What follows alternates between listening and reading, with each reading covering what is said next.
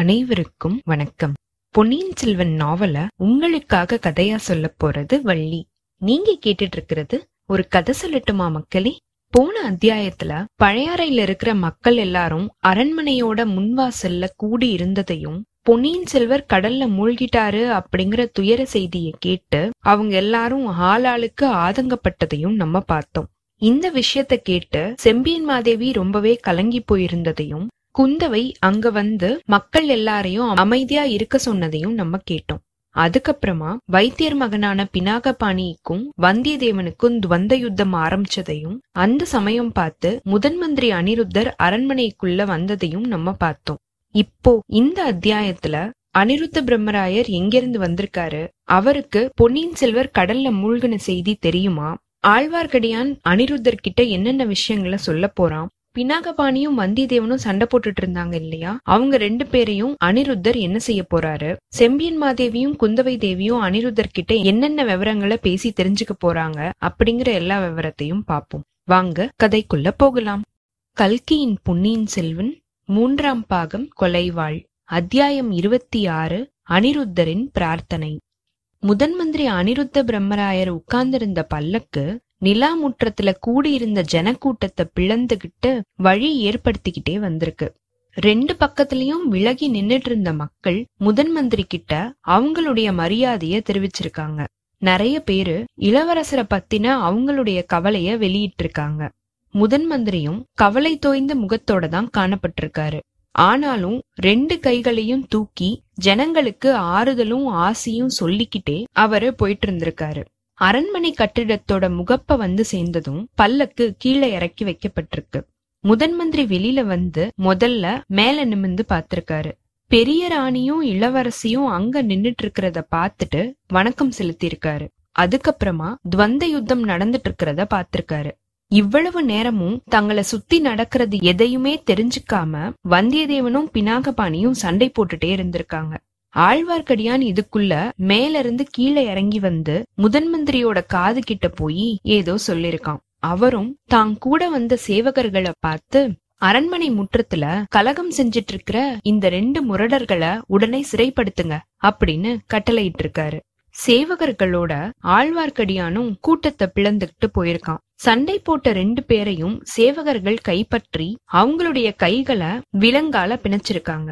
ஆழ்வார்க்கடியான் வந்தியத்தேவனை பார்த்து ஜாடை செஞ்சிருக்கான். அதனாலதான் வந்தியத்தேவன் அவனை சிறைப்படுத்தும் போது சும்மாவே இருந்திருக்கான். அனிருத்தர் மேல் மாடத்தை நோக்கி போயிருக்காரு. அங்க நின்ன மாதிரியே ஜனக்கூட்டத்தை பார்த்து உங்களுடைய கவலையும் கோபத்தையும் பத்தி எனக்கு தெரியும். சக்கரவர்த்தியும் ராணிமார்களும் உங்கள மாதிரியே துயரத்துல ஆழ்ந்திருக்காங்க. அவங்களுடைய கவலைய அதிகப்படுத்துற மாதிரியான காரியம் எதுலயுமே நீங்க ஈடுபடக்கூடாது. இளவரசரை தேடுறதுக்கு வேண்டிய ஏற்பாடுகள் எல்லாமே செஞ்சிருக்கு. நீங்க எல்லாரும் அமைதியா வீட்டுக்கு போங்க அப்படின்னு அவர் சொல்லிருக்காரு. சக்கரவர்த்திய நாங்க பாக்கணும். சக்கரவர்த்தி பழையாறைக்கு திரும்பி வரணும் அப்படின்னு கூட்டத்துல இருந்த ஒருத்தர் சொல்லிருக்காரு. இலங்கையில இருக்கிற எங்களுடைய ஊர் வீரர்களோட கதி என்ன அப்படின்னு இன்னொருத்தர் கேட்டிருக்காரு. சக்கரவர்த்தி தஞ்சை அரண்மனையில பத்திரமா தான் இருக்காரு. அவரு தங்கி இருக்கிற அரண்மனைய இப்போ வேளக்கார படையினர் ராத்திரியும் பகலுமா காவல் புரியுறாங்க.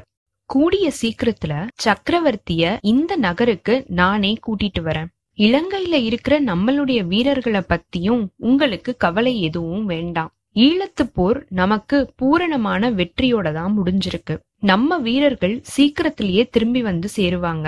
இந்த மாதிரி முதன் மந்திரி அறிவிச்சதும் கூட்டத்துல பெரிய உற்சாக ஆரவாரம் ஏற்பட்டிருக்கு. சுந்தர சோழரையும் அன்பில் அனிருத்தரையும் வாழ்த்திட்டு ஜனங்கள் திரும்பியிருக்காங்க. முதன் மந்திரி பெரிய மகாராணிய பார்த்து தேவி உங்ககிட்ட ரொம்பவே முக்கியமான விஷயங்களை பத்தி பேசணும். அரண்மனைக்கு போகலாமா? அப்படின்னு கேட்டிருக்காரு. இளவரசிய திரும்பி பார்த்து அம்மா உன்கிட்ட அப்புறமா வந்து பேசுறேன். அப்படின்னு சொன்னதும் குந்தவை தன்னோட அரண்மனைக்கு கிளம்பிருக்கா அவளுடைய மனசுல இப்போ பல கவலைகள் குடிகொண்டிருந்திருக்கு. சோழ சாம்ராஜ்யத்துல யாராவது ஒருத்தர் கிட்ட குந்தவை பயம் கொண்டிருக்கா அப்படின்னா அது முதன் மந்திரி அனிருத்தர் தான். கழுகு பார்வையுள்ள மனுஷர் அவரு. புறக்கண்களால பாக்குறத தவிர எதிர்ல இருக்கிறவங்களோட நெஞ்சிலையும் ஊடுருவி பார்த்து அவங்களுடைய அந்தரங்க எண்ணங்களையும் தெரிஞ்சுக்கிற ஆற்றல் படைச்சவரு. அவருக்கு எவ்வளவு தெரியும் எவ்வளவு தெரியாது. அவர்கிட்ட எதை சொல்லலாம் எதை சொல்லக்கூடாது அப்படின்றத பத்தி இளைய பிராட்டிக்கு ஒரே குழப்பமா இருந்திருக்கு. வானர்குல வீரரையும் பினாகபாணியையும் சேர்த்து அவரு சிறைப்படுத்தணும் அப்படின்னு கட்டளையிட்டது இளவரசிக்கு ஆத்திரத்தை உண்டு பண்ணியிருந்திருக்கு. அத அவளால வெளியில காட்டிக்கவும் முடியல. இந்த மாபெரும் ஜனக்கூட்டத்துக்கு முன்னாடி வந்தியத்தேவனுக்காக பறிஞ்சு பேசவும் அவளால முடியல. என்கிட்ட பின்னாடி வந்து பேசுறாராமே வரட்டும் ஒரு கை பாத்தர்றேன் அப்படின்னு மனசுல கருவிக்கிட்டே தன்னோட அந்தப்புறத்தை நோக்கி வேகமா போயிருக்கா குந்தவை. செம்பியன் மாதேவி சோழ சாம்ராஜ்யத்துல இருக்கிற எல்லாருடைய பய பக்தி மரியாதைக்கும் அவங்க உரியவங்களா இருந்திருக்காங்க. முதன் மந்திரி அனிருத்த பிரம்மராயரும் அதுக்கு விளக்கானவர் கிடையாது. ஆனாலும் அந்த மூதாட்டி இந்த சமயம் ஏதோ ஒரு விதமான பயத்தோட தான் நடந்து போயிட்டு இருந்திருக்காங்க.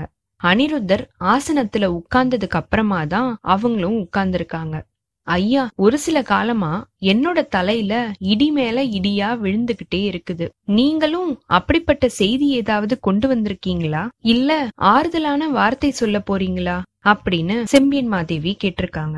அம்மனி என்னைய மன்னிச்சிருங்க. உங்களுடைய கேள்விக்கு என்னால பதில் சொல்ல முடியல. நான் கொண்டு வந்திருக்கிற செய்திய நீங்க எப்படி ஏத்துக்கிறீங்க அப்படிங்கிற விதத்தை பொறுத்தது அப்படின்னு தந்திரத்திலேயே தேர்ந்தவரான மந்திரி சொல்லியிருக்காரு. பொன்னியின் செல்வனை பத்தின செய்தி உண்மைதானா ஐயா? என்னால நம்பவே முடியலையே. அருள்மொழிவர்மனை பத்தி நம்ம என்னெல்லாமோ நம்பிக்கிட்டு இருந்தோமே. இந்த உலகத்தையே ஒரு குடை நிழல்ல ஆழ பிறந்தவன் அப்படின்னு நம்ம எத்தனை தடவை பேசியிருப்போம். இப்படின்னு செம்பியன் மாதேவி பேசி முடிக்கிறதுக்குள்ள பெருமாட்டி ஜோசியர்கள் அந்த மாதிரி சொல்றதாக நீங்க என்கிட்ட சொன்னது உண்மைதான் அடியேன் உங்களை மறுத்தும் பேசினது கிடையாது ஒத்துக்கிட்டும் பேசினது கிடையாது. அது போகட்டும். இப்போ சொல்லுங்க. பொன்னியின் செல்வர சமுத்திரராஜன் கொள்ளை கொண்டுட்டு போனது நிச்சயம்தானா? நிச்சயம் அப்படின்னு யார் சொல்ல முடியும்? தாயே இந்த மாதிரி செய்தி நாடு நகரம் எல்லாம் பரவி இருக்கிறது நிச்சயம்தான். அது உண்மை அப்படின்னு வந்துருச்சு அப்படின்னா இந்த சோழ நாட்டோட கதி என்ன? எப்படிப்பட்ட விபரீதங்கள்லாம் ஏற்படும்? விபரீதங்கள் எல்லாம் இந்த செய்தி உண்மை அப்படின்னு தெரிய வர வரைக்கும் காத்திருக்க போறதில்ல அப்படின்னு தான் எனக்கு தோணுது அப்படின்னு அனிருத்தர் முடிக்கிறதுக்குள்ள. ஆமா விபரீதம் நேரிடுறதுக்கு வதந்தியே போதுமானதுதான்.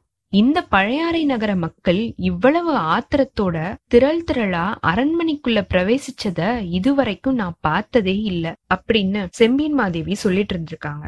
பழையாறையில மட்டும்தான் இப்படி நடந்திருக்கு அப்படின்னு நீங்க நினைக்க வேண்டாம். தஞ்சாவூர் நகரம் நேத்தையிலிருந்தே அல்லோல கல்லோலமா தான் இருக்கு. வேளக்கார படையினர் சக்கரவர்த்தியோட அரண்மனையை விட்டு நகரவே மறுத்துட்டாங்க. மக்கள் கோட்டைக்குள்ள திரள் திரளா புகுந்து பழுவேற்றையர்களோட மாளிகைகளை சூழ்ந்துகிட்டாங்க. மதம் கொண்ட யானைகளை ஜனங்கள் மேல ஏவி விட்டுதான் அவங்கள அங்கிருந்து கலைஞ்சு போற மாதிரி செய்ய வேண்டியதாயிடுச்சு அப்படின்னு அனிருதர் சொல்லிட்டு இருந்திருக்காரு. ஐயா இது என்ன விபரீதம்? எவ்ளோ பயங்கரமான செய்தி? மதுராந்தகர் பழையாறைக்கு வந்துட்டதே நல்லதா போச்சு தாயே. இல்ல அப்படின்னா அந்த பயங்கரமான பழி அவரையும் சேர்ந்திருக்கும். ஐயா மதுராந்தகன் எப்படி மாறி போயிருக்கான் அப்படின்னு தெரிஞ்சா நீங்க ஆச்சரியப்பட்டு போவீங்க. ஆச்சரியப்பட மாட்டேன் தாயே அது எல்லாமே எனக்கு ஒரு சில காலமா தெரிஞ்ச விஷயம்தான். உங்களுக்கு தெரிஞ்சிருந்தும் அவனுடைய மனச மாத்துறதுக்கு நீங்க ஒரு முயற்சியுமே செய்யலையே. இப்பயாவது அதுக்கு ஏதாவது யோசனை சொல்லி எனக்கு உதவுங்க.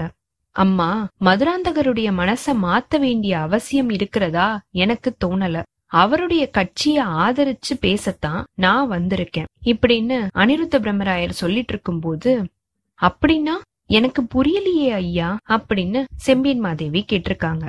அம்மணி மதுராந்தகர் இந்த சோழ சிம்மாசனம் தனக்கு உரியது அப்படின்னு கருதுறாரு. சக்கரவர்த்திக்கு அப்புறமா அவருதான் இந்த ராஜ்யத்தை ஆளணும் அப்படின்னு ஆசைப்படுறாரு. அது நியாயமான ஆசைதான். நல்லா அவர் மனசுல வேரூன்றி விட்ட ஆசை. அதை தடுக்கிறதுக்கு முயற்சி செஞ்சோம் அப்படின்னா அது சோழ சாம்ராஜ்யத்துக்கு எந்த ஒரு நன்மையையுமே ஏற்படுத்தாது. அத நிறைவேற்றி வைக்கிறது தான் உசிதம்.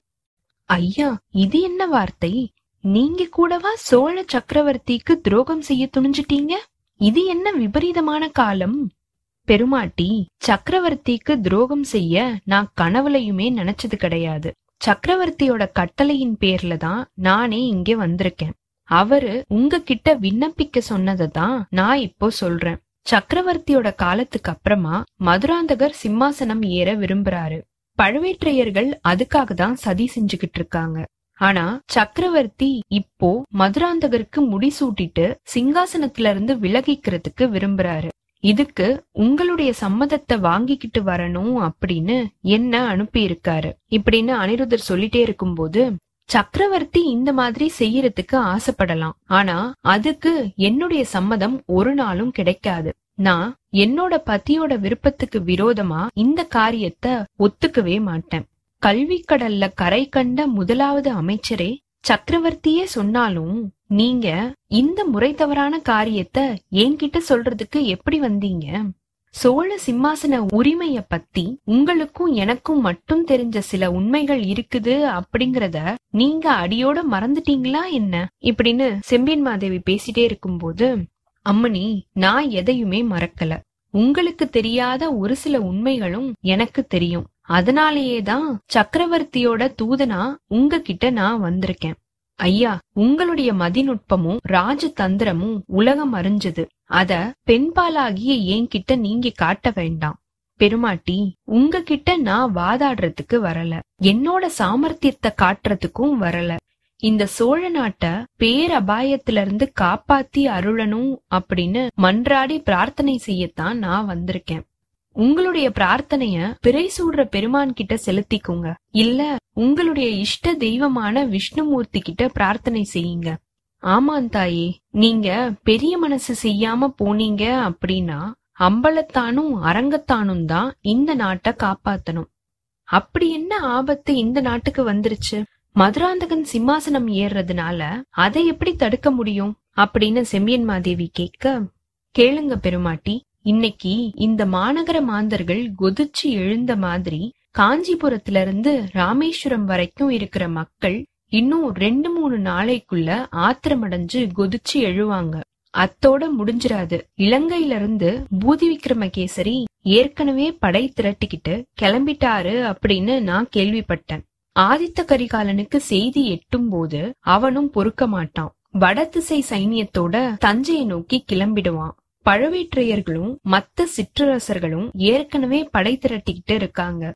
கௌரவர்களுக்கும் பாண்டவர்களுக்கும் நடந்த யுத்தத்தை மாதிரி பயங்கரமான தாயாதி சண்டை இந்த நாட்டுல நடக்கும். உங்களுடைய உற்றார் உறவினர்கள் எல்லாருமே அழிஞ்சு போயிடுவாங்க. இதையெல்லாம் நீங்க பாத்துக்கிட்டு இருக்க போறீங்களா? இப்படின்னு அனிருத்த பிரம்மராயர் கேட்டதுக்கு ஐயா மதிநுட்பம் மிகுந்த முதலாவது மந்திரியே எனக்கு உற்றார் உறவினர் அப்படின்னு யாருமே கிடையாது. மேற்கு மலை நாட்டுல அவதரிச்ச சங்கரர் அப்படிங்கிற மகா புருஷனை பத்தி நீங்க கேள்விப்பட்டிருப்பீங்க. அந்த மகான் மாதாச்ச பார்வதி தேவி பிதா தேவோ மகேஸ்வர பாந்தவா சிவபக்தாக்ஷ அப்படின்னு அருளி இருக்காரு என்னுடைய அன்னை பார்வதி தேவி என்னுடைய தந்தை சிவபெருமான் என்னுடைய உற்றார் உறவினர்கள் சிவபக்தர்கள். இந்த உலகுல வேற எந்த பந்துக்களும் எனக்கு கிடையாது அப்படின்னு செம்பியன் மாதேவி சொல்ல அம்மணி அதே ஸ்லோகத்துல சங்கரர் அருளி இருக்கிற நாலாவது வாக்கியத்தை உங்களுக்கு நான் ஞாபகப்படுத்துறேன். ஸ்வதேஷோ புவனத்ரய அப்படின்னு அவர் தான் சொல்லி இருக்காரு நாம பிறந்த தேசம்தான் நமக்கு மூன்றாவது உலகம். உங்களுடைய சொந்த நாடு உள்நாட்டு சண்டையினால அழிஞ்சு போறத நீங்க பாத்துக்கிட்டு இருப்பீங்களா? அப்படின்னு அனிருத்தர் கேட்க என்னுடைய சொந்த தேசம் எனக்கு மூன்றாவது உலகத்தை விட அருமையானதுதான். ஆனா இந்த ஜான் அகலத்து சோழ நாடுதான் நம்மளுடைய சொந்த நாடா? ஒரு நாளும் கிடையாது. வடக்குல கைலையங்கிரி வரையிலயும் இருக்கிற நாடு என்னுடைய நாடு. சோழ நாட்டுல இடம் இல்ல அப்படின்னா நான் காசி கஷேத்திரத்துக்கு போவேன். காஷ்மீரத்துக்கும் கைலாசத்துக்கும் போவேன். அப்படி யாத்திரை கிளம்பும் யோசனையும் எனக்கு ரொம்ப நாளா இருக்கு. அதுக்கு உதவி செய்யுங்க. தாயே தெற்குல திரிகோணமலையிலிருந்து வடக்குல இருக்கிற இமோத்கிரி வரைக்கும் இருக்கிற தேசம் நம்மளுடைய ஸ்வதேசம் அப்படின்னு ஒத்துக்கிறேன். இப்படி பறந்திருக்கிற பாரத புண்ணிய பூமிக்கு இப்போ பேரபாயம் நேர்ந்திருக்கு. பாட்டானியர்கள் துருக்கர்கள் மொகலாயர்கள் அரேபியர்கள் அப்படின்ற சாதியினர் எல்லாம் பொங்கி கிளம்பி எந்த புது நாட்டை கைப்பற்றலாம் அப்படின்னு புறப்பட்டுட்டு இருக்காங்க. ஆயிரம் வருஷங்களுக்கு முன்னாடி யவனர்களும் ஹீனர்களும் ஹூனர்களும் படையெடுத்து வந்த மாதிரி இந்த புதிய மதத்தினர் இப்போ அணியணியா இந்த நாடு மேல படையெடுக்கிறதுக்கு கிளம்பி இருக்காங்க இவங்களுடைய மதம் விசித்திரமான மதம். கோயில்களை இடிக்கிறதும் விக்கிரகங்களை உடைக்கிறதும் புண்ணியம் அப்படின்னு நம்புறவங்க. அம்மணி இவங்கள தடுத்து நிறுத்தக்கூடிய பேரரசர்கள் யாருமே இப்போ வடநாட்டுல கிடையாது. சோழ நாட்டு வீரர்கள் கங்கை நதி வரைக்கும் அதுக்கப்புறம் இருக்கிற இமயமலை வரைக்கும் போய் பெரிய பாரத சாம்ராஜ்யத்தை ஸ்தாபிக்க போறாங்க அப்படின்னும் கோயில்களை இடிக்கிற கூட்டங்களை தடுத்து நிறுத்த போறாங்க அப்படின்னும் அடியேன் கனவு கண்டுட்டு வந்தேன். அந்த கனவை நினைவாக்குறதுக்கு நீங்க உதவி செய்யுங்க. மதுராந்தகருக்கு பட்டம் கட்டுறதுக்கு சம்மதிச்சு சோழ நாட்டுல தாயாதி சண்டை ஏற்படாம இருக்கிறதுக்கு நீங்க உதவி புரியுங்க. இப்படின்னு அனிருத்த பிரம்மராயர் சொன்னதை கேட்டுட்டு இருந்த செம்பியன் மாதேவி கொஞ்ச நேரம் சிந்தனையில ஆழ்ந்திருந்திருக்காங்க.